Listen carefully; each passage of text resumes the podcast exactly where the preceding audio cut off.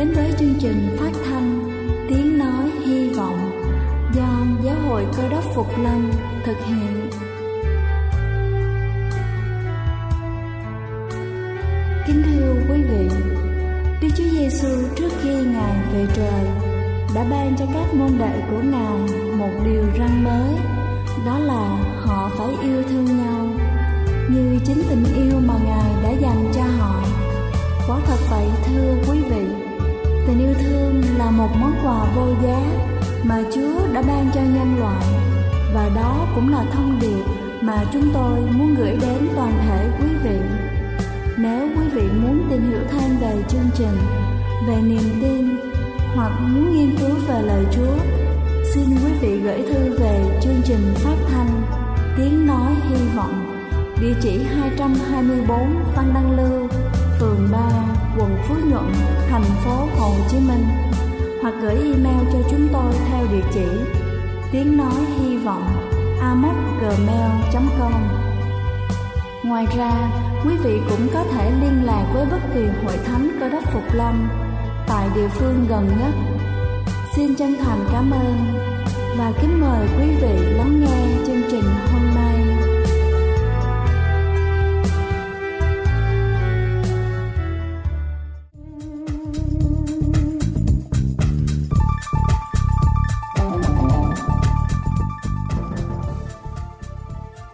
Ái kính chào toàn thể quý thính giả trên khắp cả nước.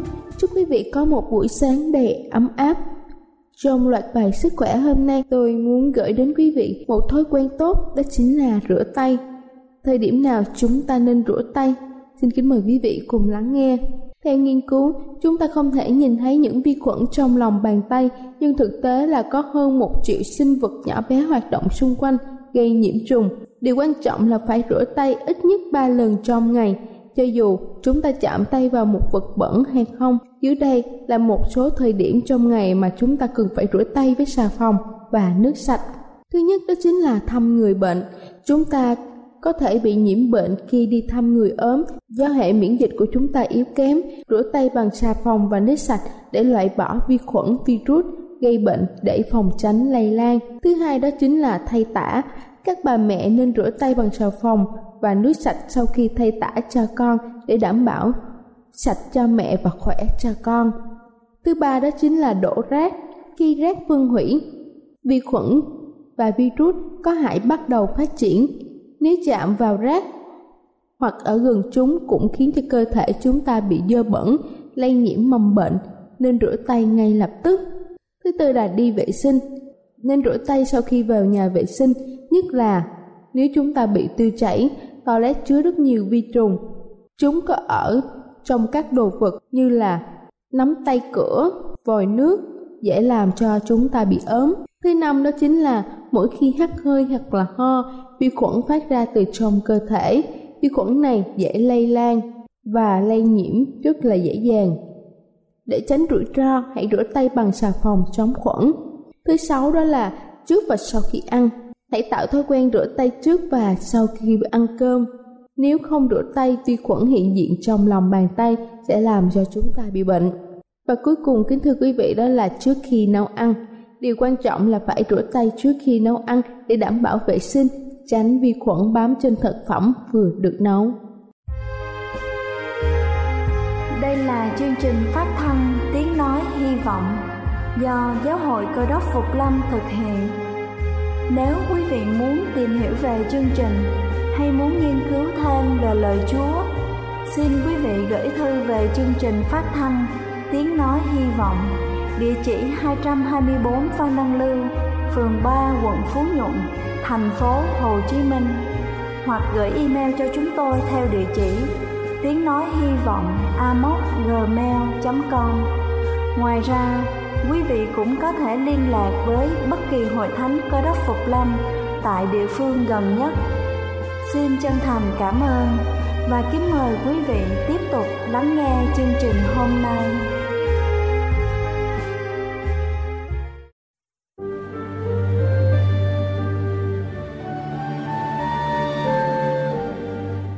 trong một đêm khuya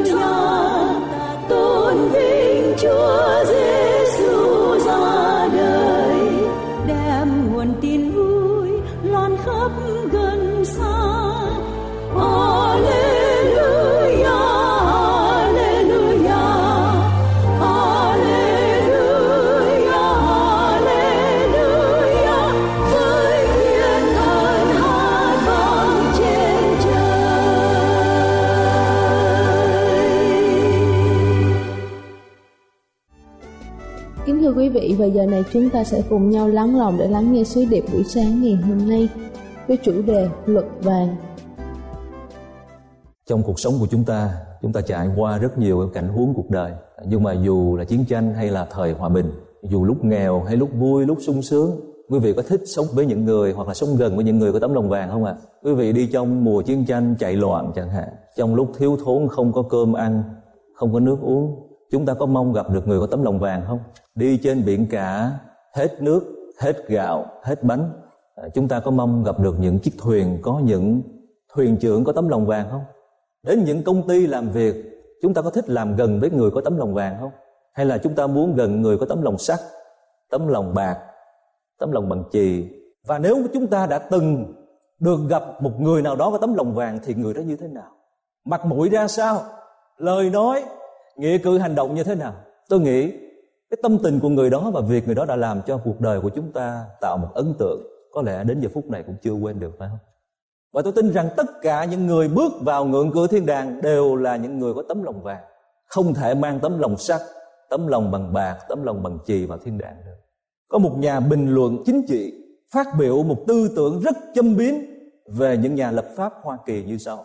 Ông nói rằng, luật vàng là luật do những người có vàng lập ra ý ông muốn nói rằng, trong xã hội loài người, những chủ nhân có chức quyền thường là những người ra luật để áp chế, tiêu khiển, để trục lợi về họ một câu nói có ý châm biếm nhưng rất chính xác, thưa quý ông bà, anh chị em, đối với cái xã hội mà chúng ta đang thấy tại Hoa Kỳ và tất cả các quốc gia khác ở trên thế giới. Một khi con người vẫn dùng vàng để tạo luật vàng, thì sự sống ở trên thế giới này vẫn đau khổ. Chiến tranh sẽ không bao giờ dứt. Nhưng mà thực chất luật vàng là gì, thưa quý vị? Luật vàng là luật của lương tâm, được đấng tạo hóa ghi khắc trong tâm khảm con người. Hệ bất cứ điều gì, dù là luật do con người tạo ra, như tôi nói lúc nãy, đều là để điều khiển và trục lợi, áp đặt, lạm dụng những người khác nhưng mà luật vàng theo đúng tinh thần của kinh thánh, theo đúng tinh thần lời dạy của chúa là luật của lương tâm do đức chúa trời tạo nên ở trong trái tim của mỗi chúng ta, thưa quý bà, anh chị em. Để làm gì? Để hướng dẫn con người sống trọn vẹn với đạo đức làm người. Ở trong chúng ta có cái luật đó không, thưa quý vị? Cái luật đó không bao giờ thay đổi. Không bao giờ chịu thua chúng ta. Nó luôn luôn thắng. Chưa từng có một địch thủ nào, một đối thủ nào có thể thắng được luật lương tâm cả. Phải không? Dù là thuốc ngủ cũng không thắng được. Có những người làm những việc bất nhân trái lương tâm, không ngủ được, gặp bác sĩ. Nhưng mà không có khai cái vấn đề bất nhân của mình ra mà chỉ nói rằng tôi mất ngủ. Bác sĩ cho uống thuốc, riết bị bệnh tâm thần. Tại vì cái vấn đề không phải là mất ngủ, mà là bất nhân. Mà là những sự việc mà mình làm hàng ngày. Những tội ác mình đã từng phạm trong quá khứ. Cho nên lương tâm không cho mình ngủ, lương tâm muốn mình thức. Để suy nghĩ, để giải quyết, làm cho vấn đề này phải đâu ra đó, sắp xếp mọi sự. Giả sử làm việc gì đó, xấu với một ai đó, phải đến nói chuyện với người đó, xong rồi, về ngủ rất ngon. Trên đường về thấy vui, về nhà ăn cũng thấy ngon luật đạo đức, luật vàng hay luật lương tâm chưa từng thua một ai cả, ngay cả cũng không thua Hitler. Ngay cả chưa từng thua Bin Laden. Ngay cả chưa từng thua một người nào. Ngay cả chưa từng thua Satan. Vì vậy mà kinh thánh nói như thế nào? Đến giây phút cuối cùng, luật đạo đức ở trong Satan sẽ đốt và tiêu hủy Satan. Trong sách ECC nói điều đó. Chưa từng thua một nhân vật nào, chưa từng thua một đối tượng nào hết, đối thủ nào hết. Đức chúa trời đặt luật lương tâm hay luật đạo đức ở trong con người để hướng dẫn con người sống một đời sống thật sự là con người. Đó là lý do tại sao mà chúng ta được gọi là nhân, thưa quý ông bà, anh chị em. Ở bên tiếng hoa đó, chữ nhân không? Là sĩ. Chúng ta chơi cờ tướng, biết con sĩ là con nào rồi gì? Mà nhân thì đứng gần ai? Ở trong bàn cờ tướng, sĩ con sĩ đứng gần con gì? Con tướng. Con tướng là ai? Tướng là đức chúa trời. Nếu chúng ta đánh bàn cờ đó, những người nhân đứng gần đức chúa trời những người nhân sẽ được gặp đức chúa trời. Đức chúa giêsu nói như thế nào? Phước cho những người có tấm lòng như thế nào? Nhân, vì sẽ được thấy đức chúa trời mỗi ngày. Khổng tử, sống cách chúng ta 2.600 năm. Tôi không biết cái thời của ông như thế nào, loạn lạc ra sao, và con người sống bất nhân đến mức độ nào. Nhưng mà vào thời đó, ông đưa ra một cái triết thuyết mà trong thiên hạ chưa từng nghe bao giờ cả. Quý vị thử nghe câu nói này có quen hay không? Ông nói rằng, bất cứ điều gì người hay là ngươi đó, bất cứ điều gì ngươi không muốn người ta làm cho mình, thì cũng đừng làm điều đó cho họ.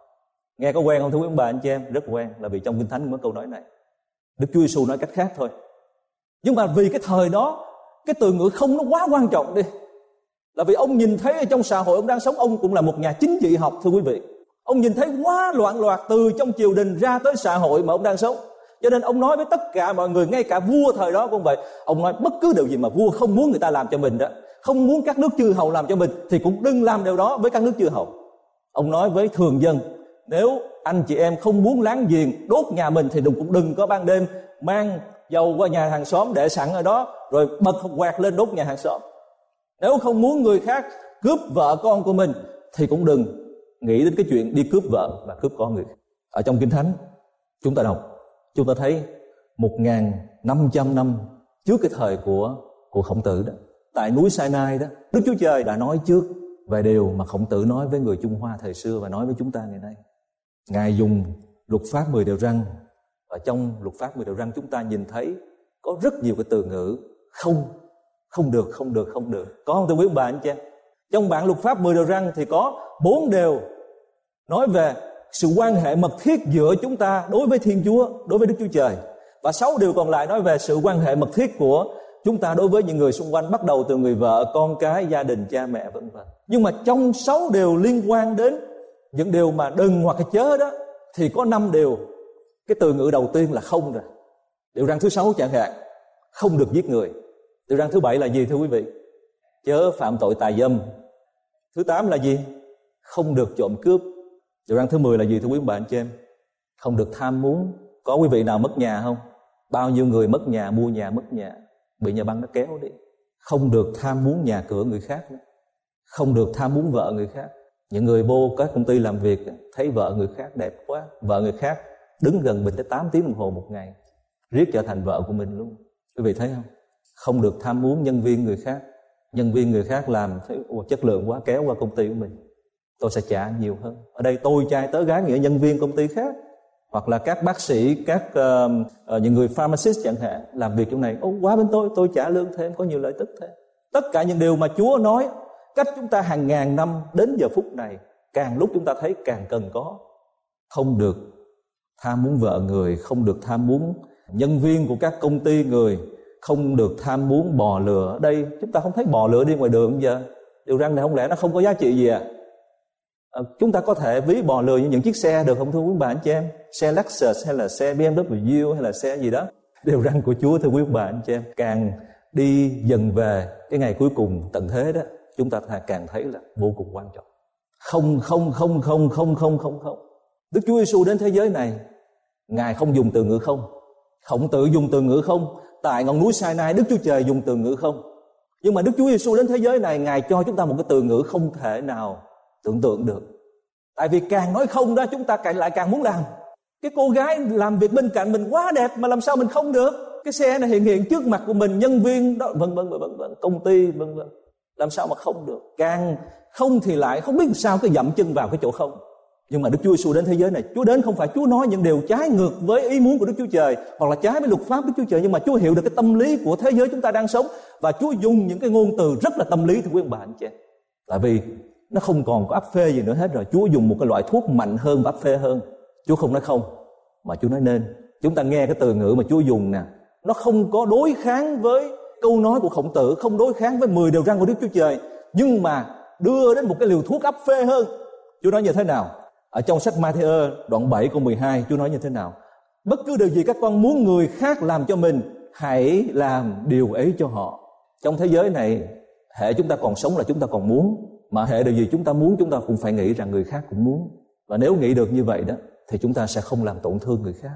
Chúng ta muốn có sự bình an. Đương nhiên người khác cũng có sự bình an. Mà nếu biết rằng người khác muốn có sự bình an như chúng ta chúng ta sẽ không gây bất an cho họ. Một cách vô lý. Chúa rất là tích cực. Chúa nói một cái ngôn từ rất phù hợp với thế giới chúng ta đang sống. Chúa dùng cái phương cách tâm lý nhất, dễ hiểu nhất và hướng chúng ta đến một cái hướng tích cực nhưng mà trong tinh thần mới mà chúa hướng dẫn chúng ta đó, chúa đưa chúng ta vào những con đường thanh thang. Đó là lý do tại sao chúng ta có luật pháp. Nhưng mà luật pháp để chúng ta thưởng thức, để chúng ta nhường nhịn nhau, để chúng ta san sẻ với nhau sự sống ở trên hành tinh này. Mà bất cứ một ai vui vẻ với tất cả những luật pháp mà Đức Chúa Trời ban tặng, đó là người có tấm lòng vàng. Không có lấn nước, không có áp chế, không có đẩy, không có giành giật. Tại sao vô các công ty cần phải giành giật? Để làm gì? Hai đứa bạn chơi thân với nhau, cả hai đứa đều thích con nhỏ đó hết. Bây giờ tính như thế nào đây? Tao cho mày một đấm, mày cho tao một đấm, tao cho mày một đấm, mày cho tao một đấm. Mắt đền mắt, răng đền răng. Cả hai thằng đều súng răng. Cuối cùng con nhỏ nó không chịu chọn đứa nào hết, tại vì nói hai anh đó đều súng răng hết. Cuối cùng cả hai đứa mất mạng. Đức Chúa Giêsu dùng rất nhiều câu chuyện ngụ ngôn để nói về những người có tấm lòng vàng. Một trong những câu chuyện mà chúng ta suy gẫm theo từng bước chân của cuộc đời là câu chuyện ngụ ngôn người Samari nhân lành. Chúng ta cùng mở sách Phúc âm Luca đoạn thứ 10. Ở trong câu chuyện này, chúng ta tìm thấy có ba loại người. Cái loại người đầu tiên là loại người có trái tim sống theo luật bằng sắt và cái loại người thứ hai sống theo luật bằng bạc và loại người thứ ba sống theo luật bằng vàng. À, chúng ta cùng tìm hiểu. Luca đoạn thứ 10 câu 25. Một chuyên gia kinh luật đứng lên hỏi để thử Đức Chúa Giêsu. Thưa thầy, tôi phải làm gì để được hưởng sự sống vĩnh phúc? Câu hỏi mà người một con người tin Chúa đi, tại vì chuyên gia kinh luật thời đó coi như là một người tin Chúa rồi. Hỏi Đức Chúa Giêsu và trong cái câu này chúng ta thấy ông dùng một cái dạng thì gọi là thì tương lai đó. Để được hưởng nghĩa là trong tương lai sau tôi sẽ được hưởng. Nhưng mà chúng ta hãy thử kéo cái câu nói này về thực tại chẳng hạn. Nếu chúng ta cần hỏi Chúa là vì chúng ta là những người đang sống trong thế kỷ thứ 21 này và phần lớn đều là mất ăn mất ngủ hết. Cho nên nếu cần phải hỏi Chúa hôm nay đó tôi sẽ đặt câu hỏi như thế này. À, thưa Chúa con phải làm gì để tối nay con ngủ ngon quý vị thấy câu nói đó được không câu hỏi được không à, Chúa ơi con phải làm gì để con uh, có thể ăn ngon hả Chúa quý vị thấy sao được không con uh, nên làm gì uh, à, để vợ con thương con hơn hả Chúa? Hồi xưa thì chuyên gia kinh luật hỏi một câu hỏi nhưng mà ông hỏi câu hỏi nó nó dẫn đến một cái tương lai mà nhiều khi ông không thấy được nữa. Nhưng mà nếu chúng ta cần phải hỏi chúng ta kéo Chúa về thực tại để nhờ Chúa giúp chúng ta giải quyết vấn đề mà chúng ta đang đối diện ngày hôm nay. Con cần phải làm gì để hôm nay nè, ngay giây phút này nè. Ông thì ông hỏi tương lai nhưng mà Chúa kéo ông về thực tại. Hàng ngày có biết bao nhiêu người đi từ thành Jerusalem đi xuống thành Jericho. Jericho thời đó là cái sòng bạc lớn nhất của xã hội Chúa sống trên đường đi thì bị cướp nó đánh đập nó lột chân chuồng và quăng ở một cái góc có người nào đi casino mà mà yên thân trở về không thưa quý bà anh chị em thắng được rồi, tưởng là bước ra casino về nhà an toàn. Biết bao nhiêu chuyện xảy ra. Chúa kéo chúng ta trở về với thực tại để nhìn thấy những gì đang diễn ra xung quanh. Ở trong gia đình của chúng ta, dọc đường bị cướp đánh lột trần chuồng và quăng qua bên lề đường, để đó nửa sống nửa chết. Có một người gọi là người cơ đốc phục lâm đi ngang qua. Seven day adventist đi ngang qua. Ôi cha, hôm nay tôi đi nhà thờ ngày thứ bảy, ông mục sư ông nói tôi phải có mặt ở đây đúng 11 giờ, tôi không thể nào cứu ông anh được và người cơ đốc phục lâm đi ngang qua. Đi chậm rãi lắm. Tại vì ngày thứ bảy phải đi chậm rãi. Có một người thuộc về một hệ phái khác đi ngang qua. Đây, hy vọng mà. Tôi đang trên con đường đi tìm hy vọng. Tôi cũng đi rất là thoải mái, vừa đi vừa ca hát. Chúa ơi chúa ơi, con thương chúa nhiều lắm. Thấy người bên lề đường cũng nói rằng, tôi đang trên đường đi gặp Chúa. Và hôm nay tôi chỉ muốn gặp Chúa thôi, tôi không muốn gặp ai đó tôi thờ phượng Chúa mà. Cái người nằm bên đường đó, người ta muốn la lên la không được người ta thấy có hai người đi ngang qua, một người là cơ đốc phục lâm, một người là tinh lành hy vọng. Nhưng mà người ta hoàn toàn tuyệt vọng miệng người ta không la lên nổi nữa. Là vì ta hết sức rồi, gần chết rồi. Có một người thứ ba, chẳng thuộc về tôn giáo nào cả, đi ngang qua, thấy động lòng thương xót, đến gần, lấy rượu thoa bóp nơi vết thương, băng bóp cổng người đó đặt trên. Thôi thay vì đặt trên con lừa thì đặt trên chiếc xe Lexus. Đưa vào, không phải đặt trên mui, nhưng mà đưa vào trong chiếc xe Lexus và sau đó gọi điện thoại. Son có biết có bệnh viện nào gần đây hay không? Tôi muốn đưa người này đến càng sớm càng tốt. Son nói có bệnh viện cơ đốc gần đây. No bệnh viện cơ đốc không được. Đến nó chờ lâu lắm. Ngay cả vào văn phòng emergency còn cái chỗ emergency đó, phải chờ cả tiếng đồng hồ mới được vào bên trong. Rồi vậy đến bệnh viện Kaiser đi. Ok, Kaiser được. Chuyển đến Kaiser liền. Wow, vừa đến cửa. Có y tá ra đưa vô thẳng vào trong. Chúa gọi, cái người cứu người là người có tấm lòng vàng. Sau khi đã được bình phục, có thể là một tuần sau, tưởng là sẽ ký một cái tấm check rất lớn để trả tiền cho bệnh viện. Thì không ngờ cô y tá bước vào bên trong nói rằng có người đã trả cho anh rồi. Một tuần lễ ở trong bệnh viện đến lúc bình phục, được một cái tờ giấy và trên nó nói rằng có người đã trả tiền cho anh rồi. Tấm lòng mẫn sắc là tấm lòng như thế nào? Chúng ta đang sống giữa một cái xã hội mà rất nhiều người sống theo cái tư tưởng luật sắc. luật sắc là những người chủ trương rằng những gì của người ta là của mình. Vì chủ trương như vậy, đời sống của họ chỉ chuyên việc cướp của giết người bất kể đến khổ đau của người khác. Trong lòng những người sống theo luật sắc luôn nuôi dưỡng tham vọng, chiếm đoạt bằng mọi cách, bằng mọi thủ đoạn. Quỷ quyệt, gian xảo nhất mà họ có thể nghĩ đến. Chẳng ai trong chúng ta muốn sống gần những người sống luật sắc cả. Và đó lý do tại sao chúng ta phải vượt biển. Đó lý do tại chúng ta phải đi xuyên qua những khu rừng mà chúng ta chưa bao giờ đi qua cả để có thể đến được một nơi mà chúng ta gọi là, hoặc là hy vọng rằng chúng ta có thể gặp được những người có tấm lòng bằng vàng đón tiếp chúng ta. Và cũng chẳng ai muốn sống với những người sống theo cái lối sống luật bằng bạc khi đến đây, chúng ta đã thoát khỏi luật sắt rồi. Tạm gọi là như vậy. Nhưng mà chúng ta lại đối diện với một cái xã hội sống bằng luật bằng bạc. Bạc là tiền. Mà thông thống quyến bán chứ em mệt chứ. Và tôi nghĩ rằng cái thử thách hoặc là cái khó khăn để sống giữa một cái xã hội, sống theo luật bạc á, nó khó hơn luật sắt nữa. Nơi cái môi trường mà mọi người Việt Nam chúng ta đã từng sống là luật bằng sắt đó, dù sao trong gia đình còn chia sẻ với nhau. Có muối ăn muối, có mắm ăn mắm, có cơm ăn cơm, vợ chồng còn rủ rỉ với nhau, phải không? Bên bờ đê, sau một ngày làm việc mệt mỏi. Nhưng mà khi sang bên đây mọi người lao vào cái luật mới là luật bằng bạc á, người ta không còn thời giờ cho nhau nữa và con người càng lúc càng trở nên vô cảm với những gì đang diễn ra xung quanh cuộc đời của mình. Và dần dần rồi chúng ta lại rơi vào một cái bệnh bạc tình, bạc nghĩa. Cái bệnh bạc tình, bạc nghĩa. Quên đi cái nghĩa mà vợ chồng đã từng có trong những thời khó khăn. Quên đi cái nghĩa đối với những người bạn của mình, những người đã từng giúp mình để khấm khá như giờ phút này. Bạc. Và rồi mình đột nhiên cảm thấy lạc lõng. Không ai muốn chơi với mình người ta nghi ngại mình khi mình bắt phone lên gọi cho họ rốt cuộc chỉ còn một mình mình ngồi trong một căn nhà nhìn qua khung cửa sổ. Tôi không biết ở đâu, nhưng mà có lẽ cái thành phố đó có một người cả cuộc đời sống bằng lục bằng bạc. Ông mắc cái bệnh là bệnh mất ăn mất ngủ. Giàu có có tiền, nhưng mà cả đêm ngủ không được. Một người thanh niên buổi sáng hôm nay không đi nhà thờ được cũng mắc cái bệnh đó. Mới vừa ra tù, nhưng mà mười mấy năm vừa qua không bao giờ ngủ được ban đêm. Mười mấy năm nay ban ngày thì em ngủ, ban đêm mắt em cứ mở, trắng như vậy cho đến sáng luôn. Nhưng mà cái người đàn ông tôi tôi đang kể cho quý vị nghe là một người đàn ông khác, giàu có lắm, không biết bằng cách nào ông giàu có. Bao nhiêu vị bác sĩ cho ông uống thuốc nhưng mà đầu óc ông càng lúc càng tê đi, giống như bệnh tâm thần vậy đó. Cuối cùng có một người bạn gợi ý, nó đi vào con phố đó, có một ông bác sĩ tại đó rất hay. Nhưng mà là là khi bước vào cái căn phòng làm việc của vị bác sĩ đó, người đàn ông này không nhìn thấy một điều gì khác ngoại trừ một tấm gương mà thôi một tấm gương duy nhất trong căn phòng đó, không có bàn, không có ghế, không có hoa, không có gì cả, không có gì trang trí cả. Tính bước ra ngoài, chứ mà bác sĩ đi vô đây, anh đã đến rồi, anh vô. Anh bệnh gì? Ông này kể lại đủ thứ vấn đề liên quan đến sức khỏe, liên quan giấc ngủ, liên quan đến ăn không ngon. Anh đến đây với tôi, đến đứng trước tấm gương soi. Rồi bác sĩ hỏi, anh nhìn thấy gì? Tôi chứ còn ai nữa. Tôi nhìn thấy tôi, đương nhiên là tôi nhìn thấy tôi rồi. Bây giờ đi qua đây với tôi. Đưa đến những cánh cửa sổ, nhìn ra ngoài bây giờ ông nhìn thấy ai? Thành phố Portland này có gì lạ đâu. Ngày nào cũng mưa như thế này. Đương nhiên là có những người đang đi trong mưa. Người thì có dù người không có dù. Ồ oh, tôi nhìn qua kia cũng thấy có một người ngồi đó như homeless thì phải. Anh nhìn anh nhìn anh nhìn kỹ thêm một lần nữa đi. Ồ oh, đúng rồi. Có người thì khuôn mặt vui vẻ có người thì khuôn mặt buồn. Quý vị hiểu được câu chuyện không? Trước tấm gương người đàn ông giàu có này, người đàn ông sống theo luật bạc này chỉ nhìn thấy ông mà thôi.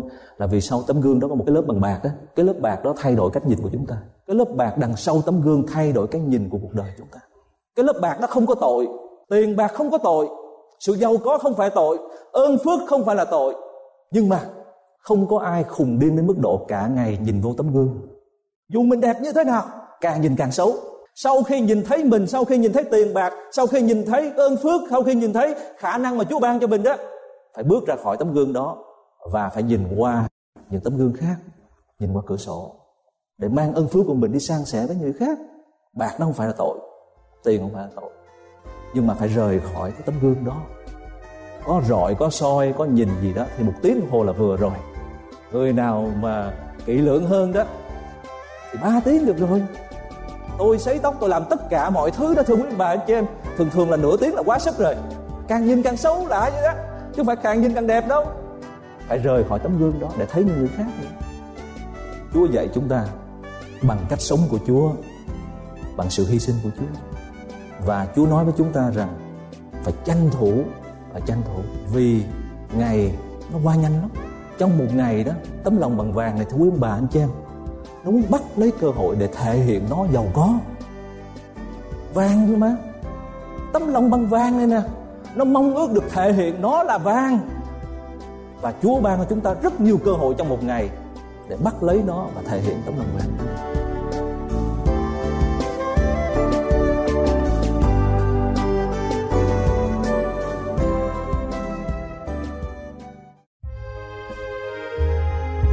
Đây là chương trình phát thanh Tiếng Nói Hy Vọng do Giáo hội Cơ đốc Phục Lâm thực hiện.